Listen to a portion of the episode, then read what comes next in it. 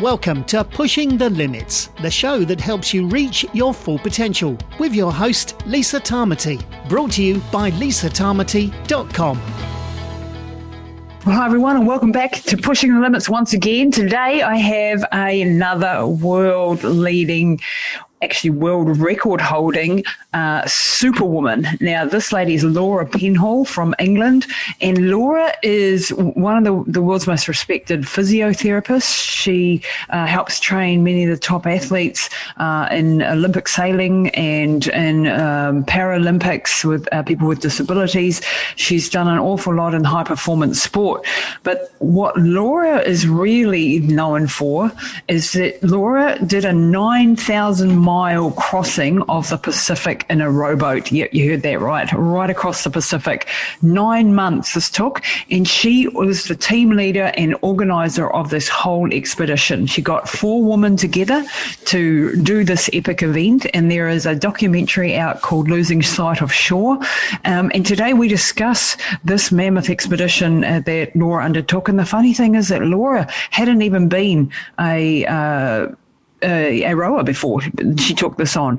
But because she had wor- worked so much with um, high performance athletes, people pushing the limits of endurance, and uh, people with disabilities doing crazy things, she wanted to understand what is it that makes some people so resilient and strong, and other ones want to give up when they're faced with a trauma. And she thought, I don't need to wait until something drastic happens in my life and my health is taken off me, or my uh, mobility, or I have an accident, or I have something to wake up. I can actually take on some mammoth tasks so that I can start to understand what it actually takes and what resilience and strength is all about.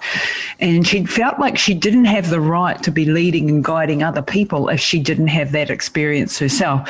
So she set off on a mission, what she thought would take a, a year to do for starters, to organize this expedition across the Pacific. It ended up taking her four years of preparation. And we go into the, all the details of putting together such a high performance team. It's a fantastic interview. She really is a superwoman. Um, I'm, I'm in awe of her. I can't imagine being in a 29 foot boat for anything more than about two hours, I reckon, uh, before I'd start going nuts. So she's pretty impressive, this lady. Um, before we head over to the show, just want to remind you we've launched now our patron program for the podcast. So if you want to become a premium member of our uh, podcast tribe, if you like, um, we'd love you to come and join us, head on over to patron.lisatamati.com and we'd love to see you over there. It's all about keeping the show going. We've been doing it now for five and a half years. Each and every episode takes me a long time to put together, to chase these world leading experts, to do the research that I need to do, especially when it's dealing with scientific topics. And it just takes an awful amount of time. Um, and to keep it going, we need your help and we're wanting to give you lots of benefits too. So people who do get in behind the podcast and help us provide the super valuable content to everybody, get a whole lot of exclusive member um, benefits. So we'd love you to check it out. Go to patron.lisatamati.com for more information on that. And on that note, before we just head over to Laura, just want to remind you about my new longevity and anti-aging supplement, NMN, nicotinamide mononucleotide. You would have heard a, a couple of times in the podcast, I had Dr. Alina Seranova, and we're going to have her on more often. She's a molecular biologist um, and tells us all about the ways that we can help with anti-aging. And one of those things is, is by taking nicotinamide mononucleotide, which is a very, very powerful supplement. It's an NAD precursor that helps upregulate the sirtuin genes, helps provide a bigger pool of NAD to every cell in the body, and helps on a very, very deep level uh, the aging, uh, working against the aging process. And who doesn't want to know about that? If you want to find out all about it and all the science behind it, please go to nmnbio.nz. Right now, over to the show with Laura Penhall. Well, hi everyone, and welcome to Pushing the Limits. Today, I'm super excited. I have an amazing, amazing guest for you. I really do find the most incredible people, and this lady is a superwoman. Um, so, welcome to the show. It's really, really nice to have you, Laura. Laura Penhall is from is sitting in Cornwall in England. Um, Laura, how's your day going? Or your night oh. going? I was going to say, yeah, no, it's it's been great. But yeah, it's now eight o'clock in the evening. So um, yeah, no, it's all good. It's been oh. a beautiful sunny day. So oh, yeah. lovely, lovely. And so Laura is an amazing person who does expeditions and uh, as a physio. Um, Laura, can you give us a little bit of background? Because I want you to tell your story in your words. Give us a a, a bit of a synopsis um, about what you do and what the incredible things. I mean, I've I'm, I'm d- done a bit in the intro, so um, but I really want you your your words if you like. Yeah, no problems. Well, firstly, yeah, thanks, Lisa, for having me on having me on the show. It's been it's a, it's an honour because I think you're a superwoman more than me. Hell no. um, but yeah, but no, I mean, uh, yeah, my my background is I worked in elite sport in Olympic and Paralympic sport for over 14 years. It sort of went to Vancouver, London, Rio, Tokyo cycles. Wow. Um, and and yeah and during that kind of journey and that was as as lead physio in different sports whether that was downhill skiing whether it was with british athletics paralympic team um, and more recently it was with the british sailing team. And and during that sort of journey as a physio like the role that we have as as physios physio physical therapists uh, are very much kind of you know you're, you're seeing somebody through a journey. And like when i worked with them in we worked with patients in trauma um versus kind of you know in spinal cord injuries and then then through to paralympic sport i've been surrounded by people that have like been faced with significant adversity. And and I've it's sort of it's always along my journey of my career have I been fascinated by understanding the person in front of me and kind of mm-hmm. going there's usually two types of people when they've been thrown a massive curveball like like an RTA a road traffic accident or something horrendous yep. that is completely changed their life for the yep. rest of their life um, those two there's people that can go through the same same type of thing and yet one person wakes up being so thankful that they're alive they're now going to make the most of life and then somebody else that wakes up and they're like they wish they didn't wake up. And and as a physio dealing with those two people you've got to have a very different approach. And in the kind of to me understanding that person that wants to give up and actually being able to change their mindset and facilitate go shoulder to shoulder with them is really powerful. Um, wow. and then those people that do wake up and want to thrive like they're the ones that have inspired me to do more stuff. Because i'm like yeah. why do we wait for adversity? Why do we wait for something to be a curveball before we then like start to go oh my god i need to make the most of life. Like i'm fit and i'm healthy. I need to make the most of life because clearly stuff could happen in At an hour's time. time. Like exactly. So that's kind of what then drove me to start to do more and more personally in in kind of a bit of exploratory ex, uh, expedition space. And um and then the real so that led me to to row the Pacific Ocean, which is kind of you know what we're what we're talking you about. You say that again. You just rode the Pacific Ocean. Just, I just dropped that as a two. Yeah, and then I rode the Pacific Ocean. yeah, so you yeah. were into sailing and into uh, rowing and into all of that sport. Is, well, you know, prior this was your thing? No. Well that's the thing. No i wasn't in all honesty. Um i was i'm i'm kind of a jack of all trades. Like i love anybody any athletes anybody that i work with. I want to understand them and i want to understand the sport the environment that they're in. So when i was working with skiers i went off and did a ski season and learned to ski. When i and i'm i'm somebody that yeah loves to do different sports and outdoorsy sort of uh, outdoorsy environments. Um and if I was working with marathon runners, I was like, I can't fully treat them if I don't understand, if I haven't run a marathon. Like to yep. me, I need to experience what wow. they've experienced, even in a small way, to kind of get a glimpse of the environment. Yep. So I would run a marathon, same with triathletes, and and you know not to the extent of yours. So did a half Ironman, and then and then the point with the Paralympic uh, cohort when I was working with them, I was like, this is an area that I can't untap. You know, uh, yes, yeah. I can do athletics, but I can't understand what it is to be a Paralympian. Yep. However, how can I put myself in a situation which is completely unknown that's kind of going to make me want to give up? And I want to understand what it is we draw on when we we can't give up. You know, wow. we've only got one option. Yep. so I kind of that's what I was searching for for a couple of years. I was searching for something that was going to be out of my comfort zone completely and it was going to be a challenge on multiple levels. Sure, and so yeah, yeah, exactly. And I guess at the time I was doing sort of triathlons and was was enjoying them. Uh, but anything that was cycling, running, swimming, I felt like ah, this would be expected, and I kind of would already be a bit familiar with it. So when I suddenly heard about ocean rowing, I was like, oh my God, this is ideal. I've always wanted to row, but never did it, then never got a chance to. Um, so I'd never rowed before. I've never like lost sight of shore. Like, you know, I've never been out at sea properly, never sailed or any of that wow. stuff. Um, well, bar like going on a few trips, but yeah, yep. not a sailor by any shape or form.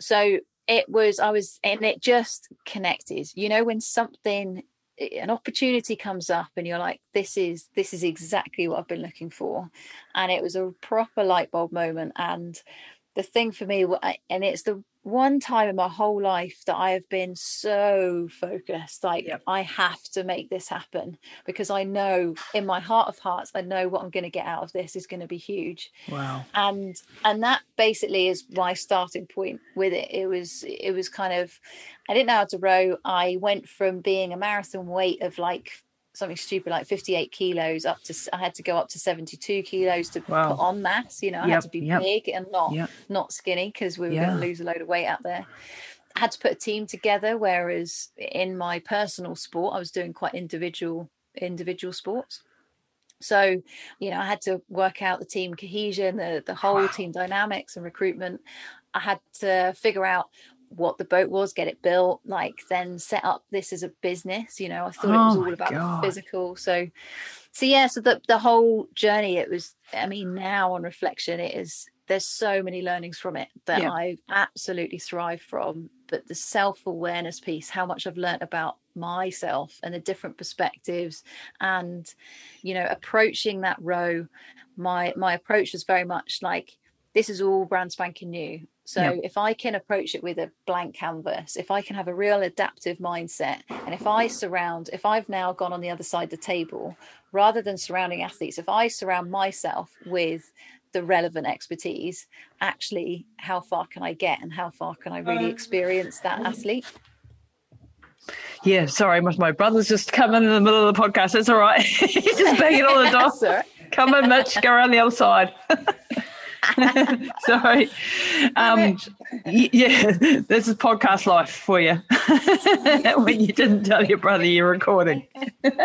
um, uh, uh, okay, there was so much there that I want to unpack because there was like you just skipped over a, a, ton of stuff. Number one, you, you, had no idea. So, what gave you the confidence? The answer? What was the little voice inside you saying, I can do this mm. when you're in a completely unknown sport. Like, what, what was it that made you think, oh, yeah, I can ride across the Pacific on a row across the Pacific, uh, you know, for nine months and that'll all work out well.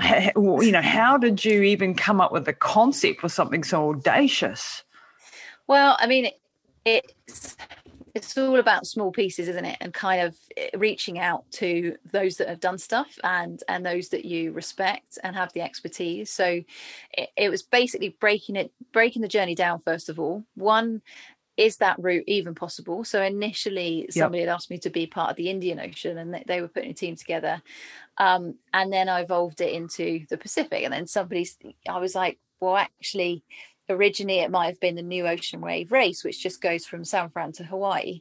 Mm-hmm. um, and i was like well that's not the pacific that's a third of it. Like so if i'm going to say i'm going to row the pacific i want to row can i oh row all of it? Yeah. So it was then reaching out to somebody from a logistical point of view and a, and a support structure point of view saying is this even feasible and what would it look like? And when they said yes i was like right okay so that's root can get involved. This is what it's going to look like. We're going to need to stop. We're going to need to replenish but it's doable but it's going to take this time frame. And then it was kind of like right in order for me to get prepped and the team to get prepped what's the time frame that's going to take to do that? And let's be realistic and I wasn't realistic. I was completely naive. I thought it would only take us about a year to get to the start line, and wow. hell no, it took four years to get to the start line. Holy so, um, four years! yeah, oh yeah. my god, that's um, massive. Yeah, so it was. Um, but interestingly, there's so many parallels. You know, like working in working in Olympic sport, everything's in four year cycles for the yeah, yeah, Olympic cycle, and so uh, there's so much that I learned through that process. If I thought I was only going to go in a year's time, that didn't happen. We didn't have the funding. I didn't no. the team. The boat wasn't finished, you know, and it was like, right, I need to go again. I need to reset. I need yep. to sort of keep the ball rolling, but I need to learn from what failures I've had here and how do I overcome them. Wow. The second year didn't quite happen when I thought it was, but it's it's all that sort of stuff. You go, yeah, you can give up. But I had such a clear vision with it. And the question in my head was there's going to be an all female team that are going to do this at some point. Yeah. Like, why can't it be me? And I'm sure that will happen in my lifetime. So, what am I missing? What are the things that I can't see that are in my blind spots? And that's where I started to reach out to pull in different people to say, right, this is the problem I've got. How can you help me? How can you see? And it was it was that reaching out for help with the right expertise that got us to the start line. It wasn't me. It was it was the collective, bigger support team around us for sure. How did how did you um, even like the, the, the the resources and the money and the financial and the sponsorship mm-hmm. when when you didn't have a back? I mean, you you had a backstory as a high performance performance expert in helping other people and, in training and, and so on. But you know, like you didn't have uh, you weren't oh, Sir Ranulph Fiennes with a huge bloody no. amount of resources behind you. Um, yeah. How did you? And I, I, know what I had to go through to get to the races yeah. that I did, and that was probably a heck of a lot less than what you had to go through. Um, how how did you face that, and what did you learn on the business side of the journey, the marketing, and all of that sort of stuff? Yeah, I mean, selling the idea right to money, people. It, yeah, it it kind of it's exactly that. That I think it's showing the belief, like the absolute dogged determinedness that um, this is going to happen. And you know, and I I put in my own sweat equity, and you know, mm. I I paid for the boat to be yep. built in the first place. So I'm like, I'm going to do this. Like, do you want to be part of it? yeah, you want to be up with something epic? We're going to do this regardless. Yeah, yeah. So That's it was basically how I did wrong, it too. That was not my approach. yeah. But you know what? That, I mean, I say that, but let let's face it, I was useless at kind of asking for money. Like yeah. in all, you know, I was great at doing it for our charities, mm-hmm. but for to ask to support me yeah. and like our journey, um, I was crap. You know, I'm, I'm, a physio. I like to help people. I don't like asking for help. Yep. You know, at the time, I was yep. very much in that poor sort of leadership style and that's a big that was a big learning point but then reaching out to people that do work in business and do work in sponsorship and all of they were the people that then helped me to shape sort of you know a sponsorship deck and how you need to brand it what's your mm-hmm. you know the colors the language the all of that type wow. of stuff it's suddenly and i loved it because i mean i love learning so suddenly i was entering a snippet of a different world that I knew nothing about previously. Same with like the PR side of it, had no idea, but that was great fun. And and the business model itself like yeah it became a business and I thought it was all about the physical, and that was totally not. It was ten percent of like the project, yep. if that. Yeah. And um, and then yeah, so like you say, setting up a business I had no Scooby Doo about, and so simplicity was reaching out to people that had been successful, had done it before, and the likes of you know Mark Beaumont that we've talked about before. Like Mark, Mark is somebody that's an elite athlete, expedition athlete. He'd actually at the time rode the Atlantic, and unfortunately, they they nearly died actually. So I'd reached out to him to learn from his experiences, yeah. from the actual failures. More, I don't want yeah, yeah. necessarily the successes, but and he then was great at providing me with a bit more of the structure of well you know the timeline the budget the this that and the other and, wow. and how you sort of need to get the sponsorship amazing um and yeah so i think to me it's about as you know if you hold if this is a new space and you hold an ego thinking you're gonna then you're never gonna get anywhere. ass you, yeah basically It just whereas for me yeah I, I don't mind I don't mind saying I don't know something. I'm I'm happy to ask why and how and who can help. You're very humble. You can thing. tell that in five minutes of talking to you. You know. Oh, bless you. And, that, thank you very much. and and how did you get a team together? Because you had four ladies, you rode the Pacific, and, and people. We're talking like nine months in a rowboat, unsupported, like from California to mm. Cairns. It was wasn't it? That's correct. Yeah. Uh, there's a documentary out on it. If people uh, want to find it, we'll work out where where the links are and how they can get hold of it perhaps afterwards. Four ladies in a in a in a rowboat rowing across the Atlantic. I mean, to the average person who doesn't know anything about rowing, it sounds absolutely insane. And I, like I said to my husband, I was interviewing the, this morning, and I said I couldn't last 24 hours in a rowboat. I probably couldn't last four hours in a rowboat. How do you comprehend nine months? Like that for me is I, I mean I, have never done anything on that scale of that long. You know, like uh, the longest thing I ever did was run through New Zealand, which was a sustained effort over say forty two days. And that would nearly yeah, bloody killed me, you know, but that's not nine months, you know, let alone yeah, all the logistics but, of it. Wow. Yeah, but you know what? I mean, flipping heck, you know, 40 odd days that you're running the length of New Zealand, like that is that's insane. So you you gotta it's a hell of a lot easier than rowing. it's not though. I mean, it's all about perspective, isn't it? And it's all about the context that you're in. And this is the thing that I get really passionate about is I want to optimize people's own elite performance, like yes. not comparative to anybody else. Like yep. what's your so what your elite is, your achievement of like 42 to, and everything else you've achieved is huge.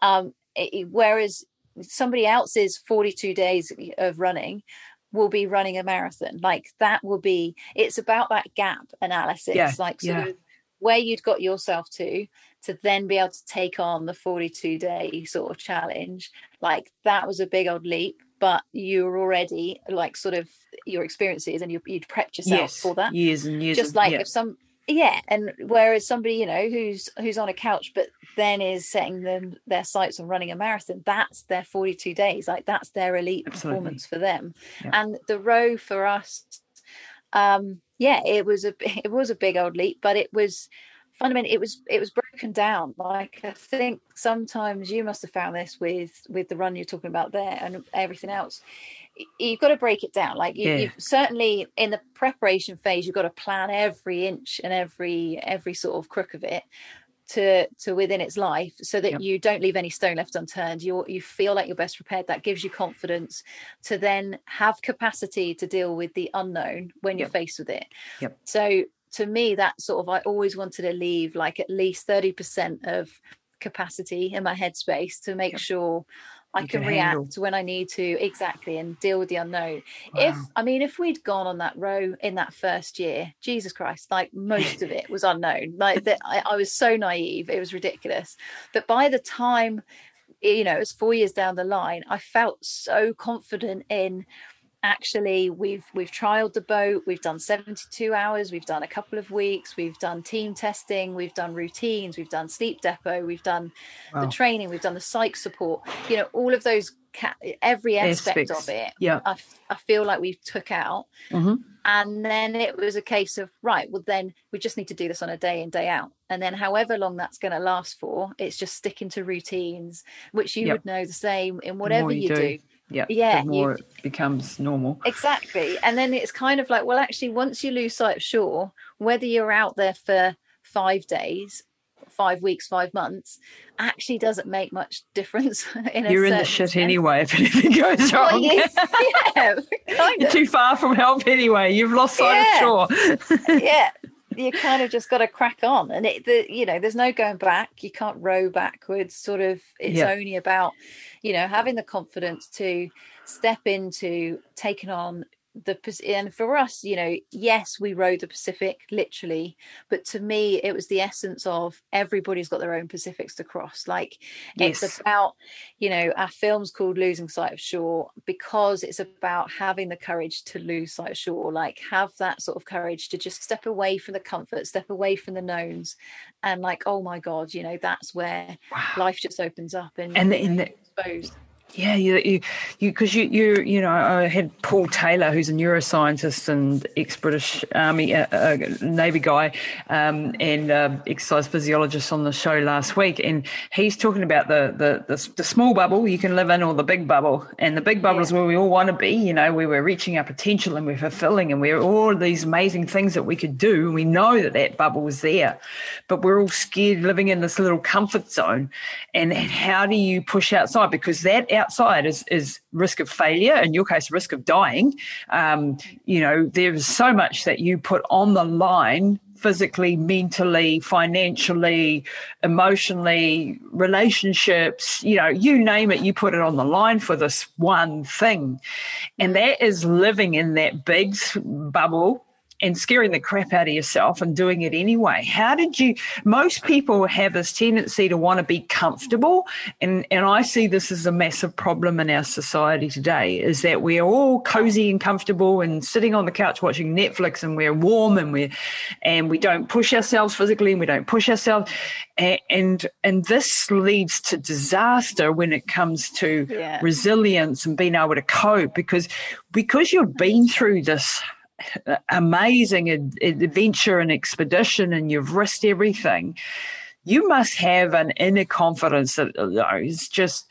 Uh, and I know that you won't have it in all areas of life because yeah. this is certain specific and I know how that works because yeah. I'm really good in some things and really crap in others and I'm still working on my mindset in this area and that area or whatever we're work in progress but you when you've lifted up your horizons to that big nothing must daunt you in a way. Like you must be like, okay, whatever's coming at me, I can probably handle it because you know inside you have that that resilience, which is so important. Yeah, but I mean, I, I think you're right. It's it's about context, isn't it? Like I, you know, I'm a risk taker, but I'm a I'm a really calculated risk taker. Yeah. You know, sort of. so people, yeah, exactly. So kind of the Pacific seems like it's like ridiculous and it's life threatening. I mean, I didn't leave any stone left unturned. I had like military guys helping us to make sure we'd sort of not left stuff unturned. Like we we went through survival practice. We, I mean, awesome. there was everything, and the amount of sort of um, you know routines we had on the boat the leashes and kind of safety equipment was next to none because i was like the risk we've got is getting separated from the boat so yeah i'm, I'm risk uh, aware really risk aware and and kind of and make sure that sort of I don't leave any un- stone unturned. So then I feel confident to go forwards. I wouldn't just leap into it like yep. blindly, if yeah, that makes sense. yeah, yeah, exactly. yeah, you'll you will die. yeah, but I mean, it, it's no different if you watch. I I don't think like, you know you watch Alex Honnold climbing free solo you know the el cap sort of climb if anybody's seen that film i mean it's phenomenal and anybody would you know you watch it and you're like oh my god that's insane. He's yeah. free climbing that. Like what if he just slips? What if this? Yeah. what if that? One hand but look at his wrong. meticulous approach to it. Exactly. But then his his meticulous approach he hasn't just woken up that day and gone right so i'm going to climb up you know sort of free solo this thing. He's he's he's like he's been off top rope with it. He he's kind of lead climbed it. He's kind of known every single hold Hand and place. Hold, he's written yeah. it, he's drawn it, he's visualizing it. And he's only done it when he feels completely ready, prepped, wow. and that actually there's no move in that that is going to be a risk. So therefore, he's a calculated risk taker and it's it is extreme when you watch it but the preparedness is is totally there i could and definitely learn from you of... i tend to jump into shit and then fl- go oh i didn't put the parachute on as i'm halfway down although you know you know you do oh. learn from that you know i remember going out into yeah. a race in niger which was 333 k's across one of the most dangerous oh. landscapes and you know places on earth countries on earth and we were meant to have food come from France and it didn't arrive. And I wasn't prepared. I didn't have my own stash. I didn't, my husband at the time, my ex husband yeah. there, he did you know like and and when you're doing things like that and you end up with food poisoning and you're you know vomiting and shitting your way across the, the sahara and you realize you know you could have avoided that. That's sort of a big lesson and uh, do your preparation better you know? Uh, don't be so cavalier with your oh yeah i'm going to go and you know run 100 miles and i haven't even trained for a marathon yet. No no. You know and i had to learn those things the hard way because i had a tendency just to dive in and this is all exciting and let's do it, you know. And then, but then you uh, learn though, don't trouble. you? Yeah, you but it's not a good way to learn in the middle of the Sahara. it's yeah, better to learn previously. Yeah, yeah, that is that is for sure. But yeah, I mean, you still, but you you learn, and I think that's one of the biggest takeaways of of whenever we talk about failure and stuff. It it's not a failure if you unless nah. you don't learn from it. Like you know, and and leap, leaping sometimes is exactly what you need to do, and it's it's just not being scared scared to fall. Like just knowing that, you know, what if it doesn't work out, doesn't work out, but it's got you one step further and one step closer to finding what the next thing yeah. next thing might be so yeah just it's having that like you say the the the sort of the robustness the resilience or whatever it is to bounce back to kind of jump back up to ask the questions well why didn't that work and let's try it a different way wow. or or learn from it and do something and yeah like you said you reached out to mark and he'd had you know nearly died and had actually failed in that particular expedition done lots of other crazy stuff but you know yeah. in that one and, and it is those things like you are risking failure and you have to understand that from the outset that you can take care of all the things you can prepare you can you can get everything and you're still risking because if this was easy everyone would be doing it. And um, you have to be okay with the and, I, and this is something I you know try and get my athletes to understand when you're actually done the work, you've done the build up, you've done the all the hard stuff that you knew now standing at the start line, that's actually to time to celebrate and go, you know, I've done the hard work. Now it's up to whatever's going to come my way. And like you say, being able to adapt and yeah. to have the flexibility to take whatever's coming at you, which isn't always easy, but you have to sort of give up those. Um, I think the consequences of what if, what if, what if? Because mm. if you're constantly asking yourself, well, what if I don't make that time? You know, say you're running a marathon, oh, I've, I've, i want to do it in under three and a half hours or whatever the case may be. And then you're so like, oh, no, and it takes you three hours 32 and you, oh, I'm a failure. You know, like, hang on a minute. No, hang on. That's not how it works. Yeah. yeah exactly. you, you've got to understand that there are things you can't control so you've done everything you can can control, and now the rest is up to the gods, basically. And you're going to have to be able to be adaptable and flexible. And that was one of the things on your work uh, your website talking about adaptive, being adaptive in your performance and I think that's a really good thing because we cannot control. Like you, you can be having a, a bad day at the office, and you get up and you feel sick, and your immune system's down, and you've got your period, and you, you know, whatever the case may be. Yeah um, and you you you weren't bargaining with that, you know. So you have to be able to. Well, I need to still go because there's no way back. Um, how do I deal with it? You know. Yeah, and I I think it's a it's a really valid point because it, I mean even in the row halfway through and it's in the films it's not kind of confidential stuff. One of the girls, like she just completely changed her personality, right? Because that was exactly the the problem. She thought she could control the boat yeah. She thought, you know, she was the rower. She, out of all of us, she was somebody that actually had rowed since she was a kid and stuff. And wow. she thought ocean rowing was, you know, she didn't want to lose the passion. Unfortunately, yeah, she it, it killed her passion. She didn't know then. She lost her sense of identity. All of that stuff. Oh, but because yeah. she was trying, yeah, awful. And but because she was trying to control the boat, you know, like but the current, the wind, was against us. Like those are things you cannot control. Control. It's a one-ton boat. Not one person is going to be able to control moving that in the direction you want it to go in. And so, but it was the collective of the team that enabled us to be able to rally round and understand.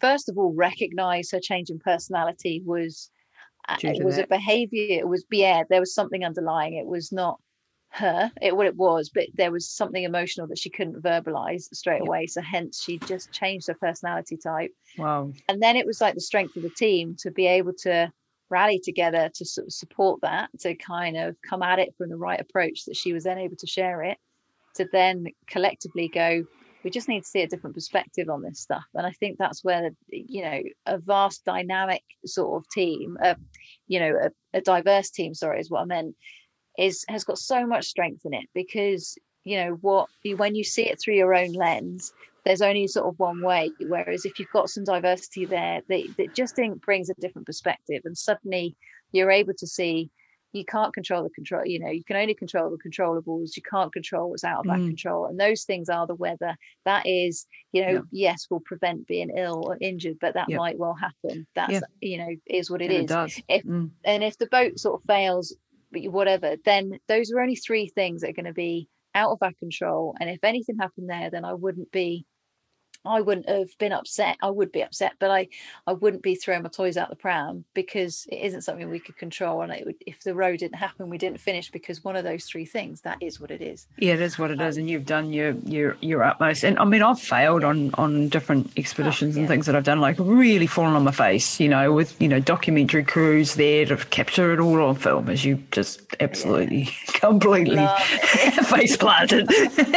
and you know, and it takes a long time to get up again, and it, and it knocks the crap out of you, and um, you know, but it's part of that. Okay, well, this is the game we're in. You know, we we we we're, we're pushing the limits, and sometimes, you know, you you you, you are human, and you you don't have yeah. the resources.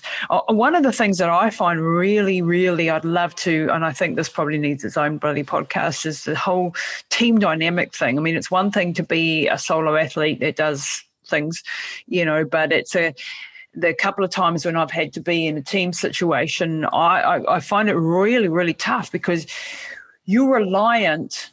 You know, I did a, a one in the Himalayas and we're trying to do the world's highest marathon ever done. And I was with a guy who was um, a mountaineer and used to um, altitude and very at home in that space. And I wasn't. And I'd, I'd, done a couple of things at altitude and sort of survived by the skin of my teeth. I'm an asthmatic. I don't really do well in the mountains. So take on oh, a, yeah. you know, high, world's highest marathon. marathon. Good, good yeah. idea. Um, and, and it went pear shaped. And, um, I got sick. I got altitude sickness, and uh, I couldn't even start. My body was, you know, I couldn't even t- tie my shoelaces. Um, but the worst thing was that he changed.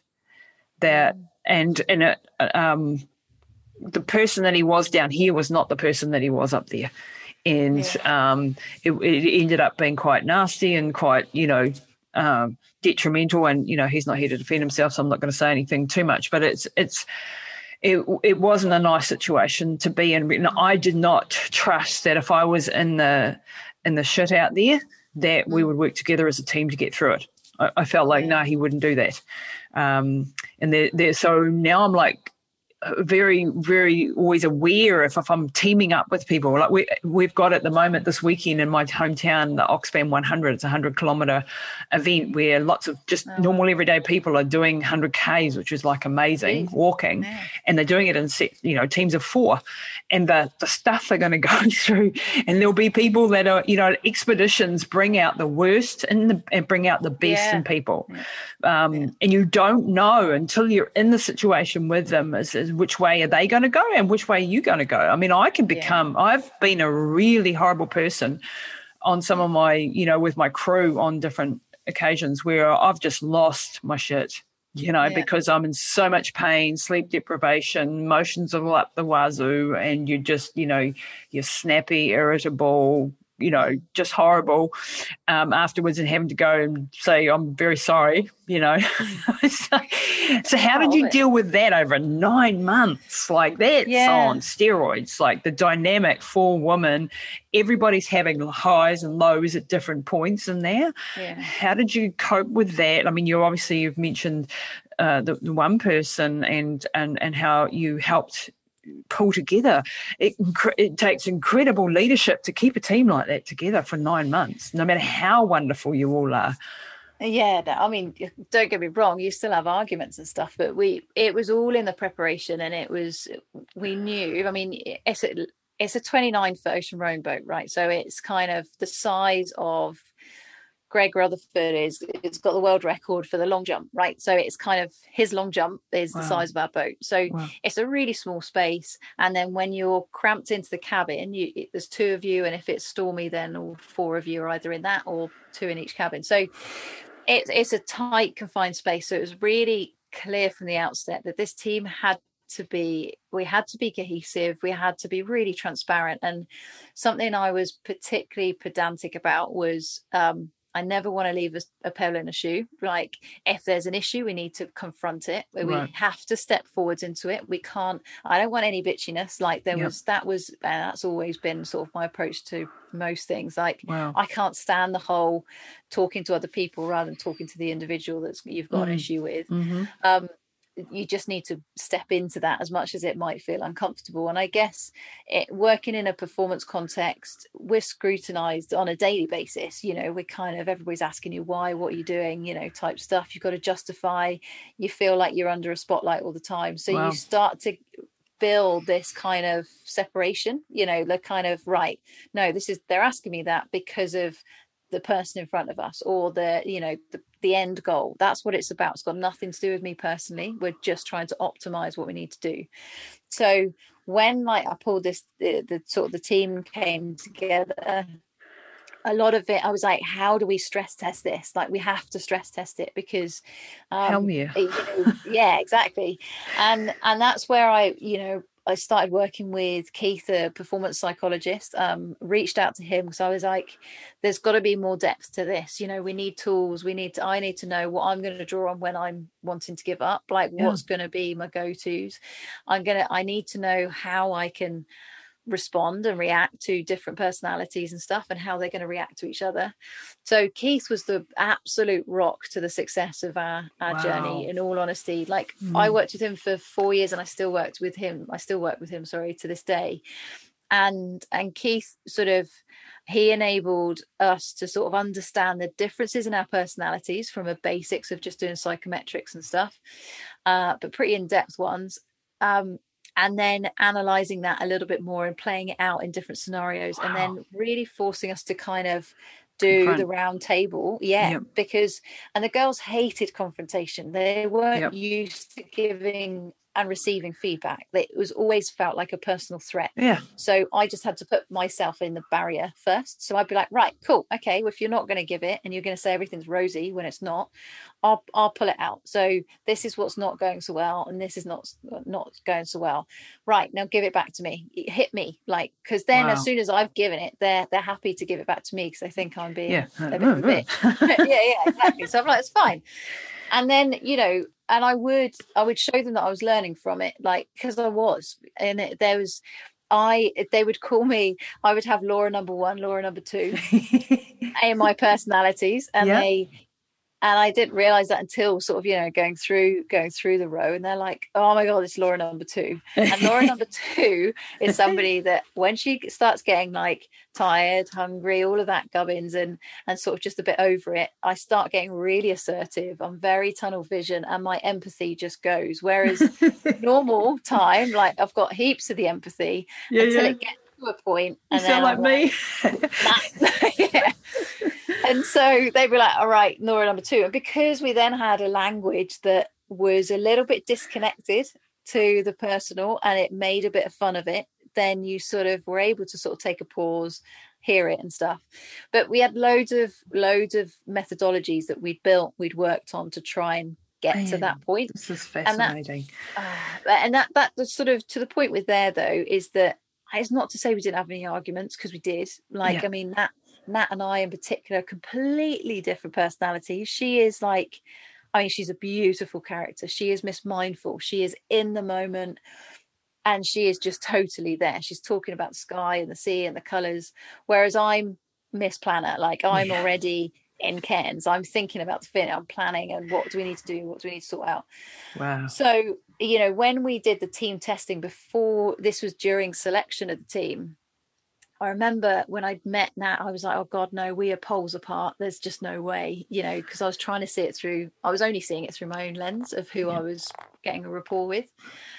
But I brought her on to the team testing weekend, which was I'd gone to some ex military guys and I said, look, we need to be tested. I need to see what we're like when we're cold, mm, wet, yeah. hungry, really sore in pain you need to physically push us you need to mentally push us wow and so we did like a 72 hour sleep depot uh, army type thing you know uh. across in the Brecons in Wales. Yeah. Uh, and on reflection now, like, yeah, and I was on reflection, that was great fun. And obviously hated it during it. and um and I remember like hmm. during it, sort of Nat in particular is a personality that stood miles out because when she came onto it, I was thinking, oh, she can come along, but she's I don't think I'm yeah. going to be selecting her.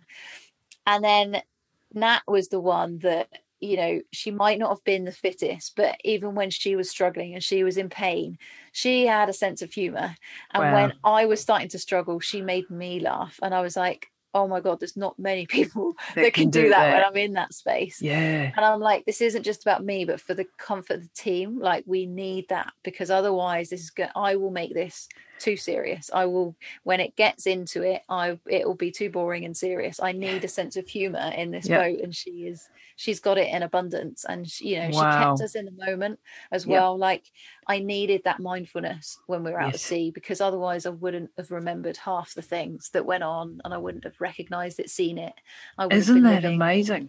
So like looking at the strengths and, and differences can actually end up being the, the, the thing that holds you together rather than pulls you apart and 100% uh, I just think this space, I, I, have to connect you with Paul Taylor. He will love you.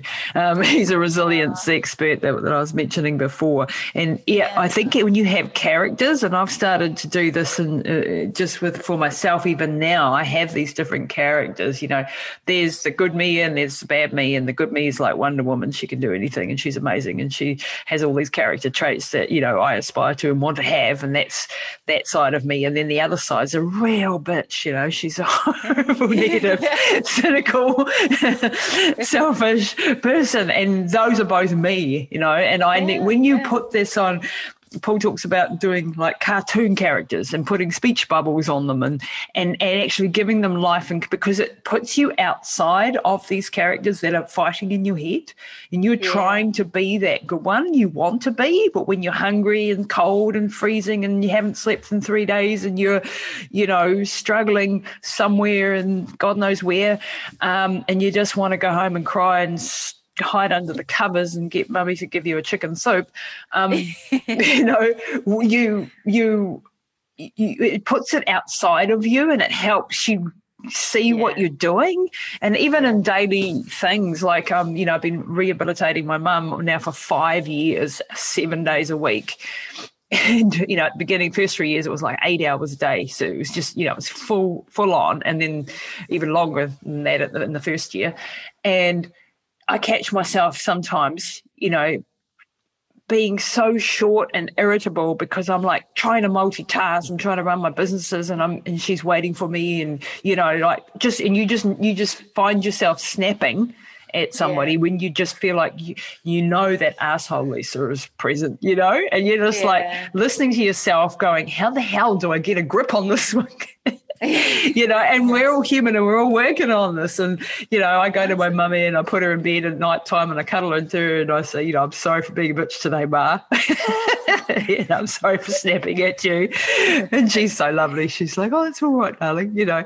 Um, oh, but it, it, you, we, you know, we have moments where we're just not nice, you know, and when you're in these extreme circumstances, they're the ones that come out. And, um, you know, this is, this is a part part of the dynamic thing that I find really, really fascinating, and that whole resilience and teamwork, and how do you bring that all together? Um, so, and uh, you know, we're going to have to wrap up this one because I've, you know, really um, enjoyed talking to you, Laura, but I really would like to have you on a couple of times because I think there's much more to this mm. actual story because we haven't even got to talking about, well, what was it actually like to row? And yeah, yeah, how did you, you know, do, what did you actually have to do on a daily basis? And how do you plan for such a thing? And how do you have such a big, you know, project and deal with it. Um, and so I'm really glad that we've made this connection, and I'm very, very keen to have you on the show again. Um, if you, because we, we've really just been part one, I think. oh, bless you. No, I'll be honoured to to come back on. There's so much I think we connect with and and we can talk about for sure, especially in that headspace, how we can be holistic and what we've both learned from the experiences that we faced and continue to learn i think is is always is always an exciting journey yeah. so um yeah i'd be honored to to come back on it. that would it's be fantastic because i think also the work that you've done with paralympians and um uh you, uh, you know people that are working with disabilities and trauma we haven't even unpacked that either um because i think that you mm. know we can learn a heck of a lot from people um, that have gone through you know, all these dramas and, and, and so on. I mean, I learn every day from from mum. Like her mindset is just like yeah. incredibly strong and resilient. And um, so I'd like to unpack some of that stuff as well. So Laura, thank you very much for your time today. Uh, I think you're a rock star. Where can people find you and where can they get involved in what you're doing and, um, you know, do your whatever you've got uh, available because you've got some really good lessons to share with people. So tell us where we can find you. Yeah, I mean, on unusual social media, sort of the Instagram or Twitter or LinkedIn, um, just at Laura Penhaul, and and that sort of you know P E N H A U L is my surname. Um, so yeah, reach out to that. We've also got um, our endurance book, so where we've sort of added science behind kind of some of the endurance sort of focus, is on GCN, which is a global cycling network website, or our podcast is Endurance as well, which is with Mark Beaumont, which I co-author on. So yeah, so I'm very keen to meet and hopefully get on the show as well. Ah, definitely. Yeah, yeah, yeah hook exactly. me up there. And um, yeah, keen to get you on that as well because I think you've got a lot to add. A lot. To oh, I'd love sure, to. With your experiences for sure. That would be that would be an absolute honour, Laura. You're one hell of a strong woman. Um, I can't wait to see where you go in, in the future and what you you know what you take on. God, God forbid, it's probably going to be big. um, and and thank you for sharing. I think you have such great knowledge to share with people, and you have a, a duty to get that information out there because this is the sort of stuff that helps people. So thank you very much for your time today, Laura. That's it this week for Pushing the Limits. Be sure to rate, review, and share with your friends. And head over and visit Lisa and her team at lisatamati.com